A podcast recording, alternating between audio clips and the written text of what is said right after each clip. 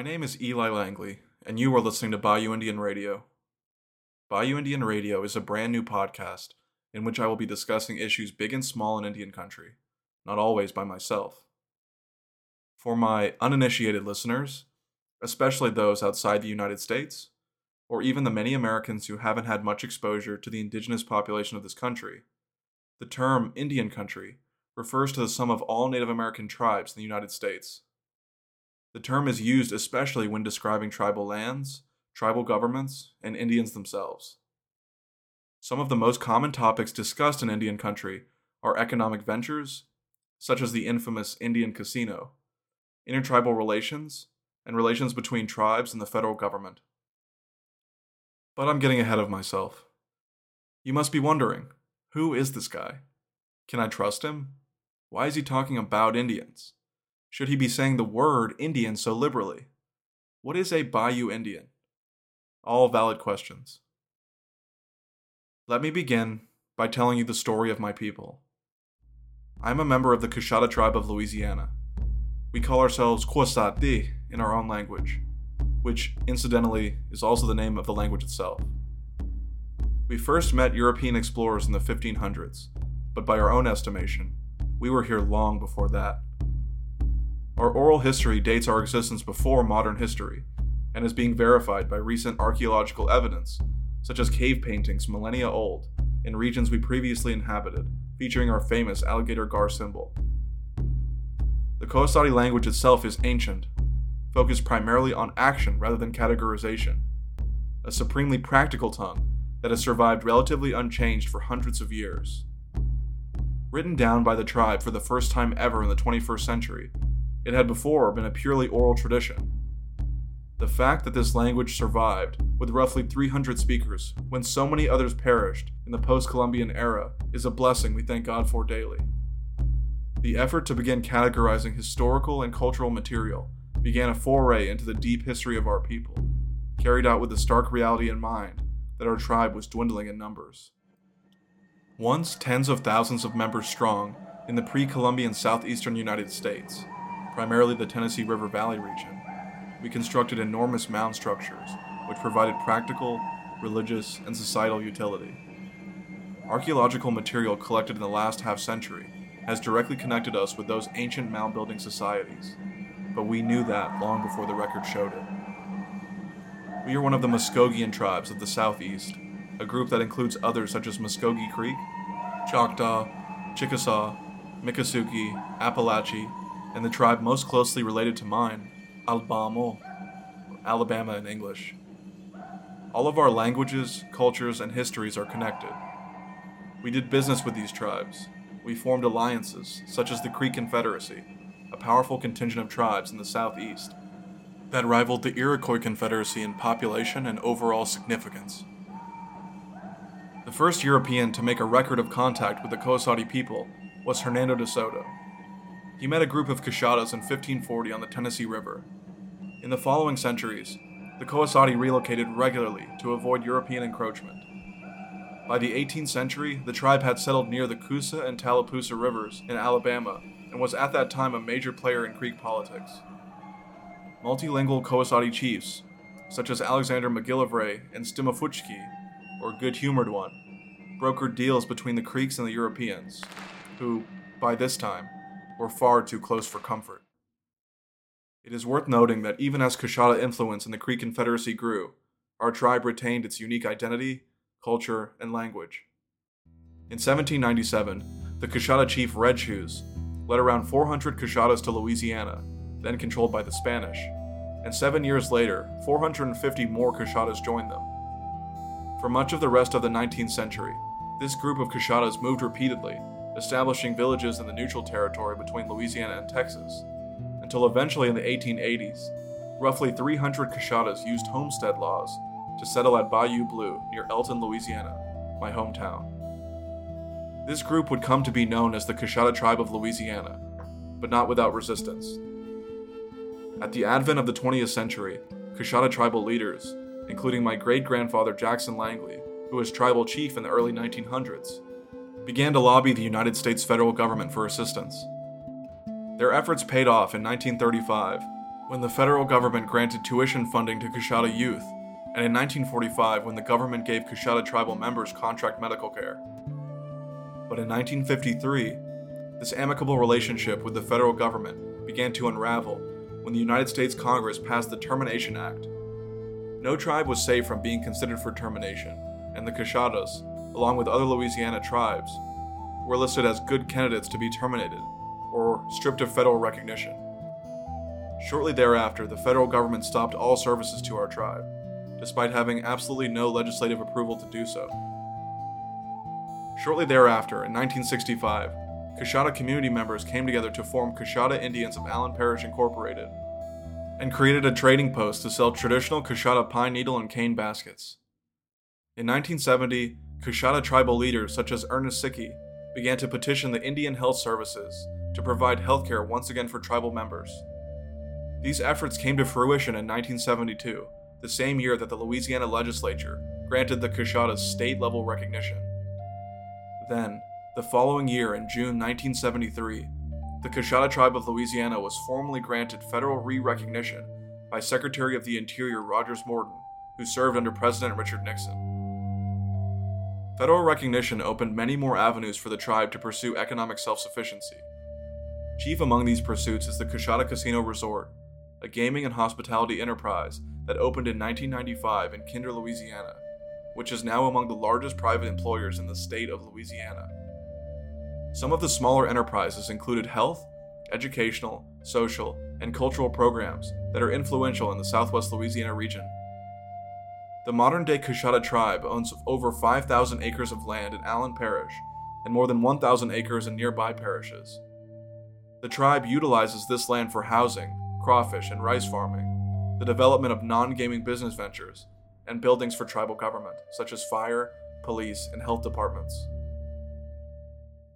Hundreds of years of uncertainty and migration culminated in self sufficiency for the Coushatta tribe entering the 21st century. But with the advent of gaming revenue, many tribal members feared that our language and culture would diminish in importance over time. And so, I connect to Indian country by way of this tribe, which has found a way to survive at every pivotal turn in the last few hundred years. Our legacy is one of resourcefulness, diplomacy, and cooperation with our neighbors. For my people, the poverty of the 20th century has given way to relative prosperity of the 21st. But that newfound security has its drawbacks. With the tribe opening up more to the world in the last 50 years, tribal members have increasingly married non tribal members, which, while not inherently a negative thing, has made it more difficult for the Coushatta people to maintain traditional folkways, such as the Koasati language, rabbit tales, or Chukfatlihilka in Koasati, which are traditional fables and the primary vehicle of Coushatta storytelling, and material cultural practices such as basket weaving and powwow or stomp dancing. I do not say any of this with malice or judgment, and am well positioned to comment on this shift because my birth is one in line with this very trend. My mother is an Ashkenazi Jewish woman from Boston, a first generation American, the daughter of Holocaust survivors. As a result of the common language between my parents being English, I did not speak Koasati as my first language growing up. I understood simple words when I was younger, but could not speak or really understand the language until I took an immersion class at 17. That immersion class was a result of nearly a decade of work in the Coushatta Heritage Department, a tribal department headed by my parents, Bertney and Linda Langley who also spearheaded the Koasati Heritage Project, which began in 2007. We spent hundreds of hours recording native speakers of Koasati, transcribing stories, archiving old photographs, and building a database of linguistic material to ensure that this knowledge would not fade away forever. At the time, the youngest native speaker of Koasati was in his 30s, which meant that no native speaker had been produced in decades. Also, to our knowledge, no one had learned Koasati as a second language during that time either. So, after compiling a dictionary, phrasebook, teaching grammar, and numerous other materials, myself and a few other Coushatta young adults enrolled in an immersion class for our tribal language. We spent hours in full immersion every weekday for several weeks. By the end of that summer, I had spent enough time in class, as well as speaking with elders in their homes, to be essentially conversational. This was the summer of 2016, between the end of my senior year of high school and my freshman year of college at Harvard. I spent the next two and a half years petitioning Harvard to let me use my knowledge of Koasati for foreign language credit, a requirement for undergraduates to graduate. This had never been done before for a Native American language. It had been done for Native Hawaiian, but a language like mine with a smaller number of speakers posed unique challenges because Harvard did not have a professor fluent in Koasati who could administer an examination for me, nor are there professors of Koasati anywhere. The wording of the language requirement for Harvard College called for a professor from Harvard or a comparable university to administer a language exam in written and oral form, then for that professor to give Harvard a recommendation on whether to award the student language credit for the exam. After a prolonged period of back and forth with administration members, the combined efforts of myself, proponents of American Sign Language, and classics lovers who petitioned for the acceptance of ancient Greek, as well as an outcry from academics at other institutions, the college changed its strict language requirement to one more flexible. Soon after, I took an exam in which I spoke with tribal elder Lorenda Poncho Koasati for the better part of an hour, and then took a written exam, also completely in Koasati, both of which I passed. Harvard accepted the word of Dr. Jack Martin of William and Mary, a preeminent linguistic scholar of Muskogean languages, who worked tirelessly for decades to document Koasati and other southeastern languages and who agreed to monitor my exam and collaborate with Mrs. Poncho to determine my grade.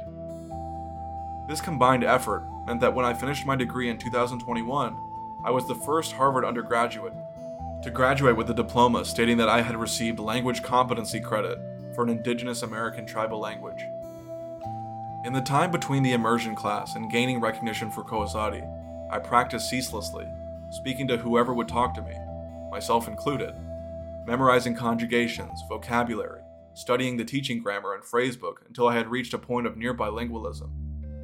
Now, I can have full conversations with native speakers without pausing to translate from English mentally, though I still make some occasional mistakes with things like tense and word choice. It would be fair to call me a Koasati speaker, as the members of my community do. For the first time in decades, add one to the number of speakers. Not enough to overtake the number of speakers who die every year, but a start for sure. If I haven't made this explicit, our language is sacred to our people. It is our lens through which we view the world, describe the places we have lived in, and connect with the Creator as we understand Him. It is a language especially suited to prayer. It is the blowhorn by which we call out to Abachakole, the Koasati word for God, which literally translates to He who sits on high, whom we have asked for protection and deliverance from our enemies from prehistory until now. Those prayers in this language appear to be working, given that we are still here. To this day, acquiring the language of my people is my proudest accomplishment. My objective in these pursuits was to raise awareness for the hundreds of endangered languages in the United States and the thousands around the world today. Language extinction is an imminent crisis that intensifies with the passing of every single tribal elder in America. My tribe only has 200 or fewer speakers left of Koasati, and as far as we can tell, I may be the youngest among them, at 23 at the time of this recording, in February 2022. The urgency of language extinction necessitates that other universities must follow Harvard's lead and allow undergraduate and graduate students to pursue Native American languages for degree credit. This change could begin a shift that trickles down with more language nests, immersion schools, and programs offering indigenous languages for high school credit, especially on tribal lands. Tribal colleges should not be the only institutions of higher learning leading the fight to preserve invaluable linguistic traditions right here in America. This discussion segues perfectly into my rationale for starting this podcast. I want to speak openly about issues in Indian country not just in linguistic and cultural preservation, but in economic development and in legal and political affairs for the 574 federally recognized tribes and 63 state recognized tribes in this country. I do not think there is enough media being created by Indigenous Americans about our world, and though that is beginning to change, there is still much ignorance about our peoples.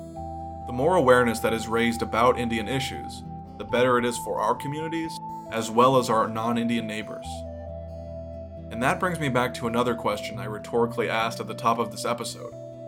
Why do I use the term Indian when other terms seem to have supplanted it in academic discourse?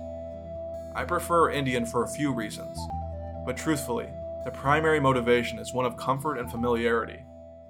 Growing up on my reservation, tribal members generally do not say Native American or Indigenous American, but rather, we often call ourselves Indians. We call our tribal lands reservations, often shortened to the Res, and we call the network of all tribes Indian country. Most people that have corrected me about my use of this term are themselves not Native American, and for those offended by its use on our behalf, I would suggest asking one of us before jumping to conclusions. My father likes to joke. When I learned English, they told me I was an Indian. I am too old to think that I am something else now. In fact, when he started his cultural goods and services business in the 1990s, he named it Bayou Indian Enterprises. After all, he figured, he was an Indian from the southern Louisiana bayou. And our people had lived and survived along the bayous in the southeastern United States for centuries. He had a store named Bayou Indian, started a large festival featuring Indian dancers also named thus, produced his own seasoning spice with this name, and went around telling stories and promoting Indian culture all throughout the country under this business name. I draw the title of this podcast from that legacy. While growing up, I supposed I would never do anything my father did. I wanted to chart my own path and make something else for myself. But now, after graduating college and living my life caring about and fighting for the same issues he did, I decided it's best to embrace my roots. Perhaps I am Bayou Indian Jr. At least for a while, as I prepare to take the LSAT and apply to law school, I thought it would be the perfect time to start this passion project. Bayou Indian Radio it is. Full steam ahead. Until next time, thanks for listening. In the very near future, I will be right back here with more to talk about and more people to talk about it with. Stay tuned. Bayou Indian Radio is researched, written, recorded, and produced by me, Eli Langley. Special thanks to my script doctors and sounding boards, Margaret Wilson, Jacob Ott, and my mom, Dr. Linda Langley, who makes sure I get my history right. Find us soon on all social media at Bayou Indian. Atoklo ma, until next time.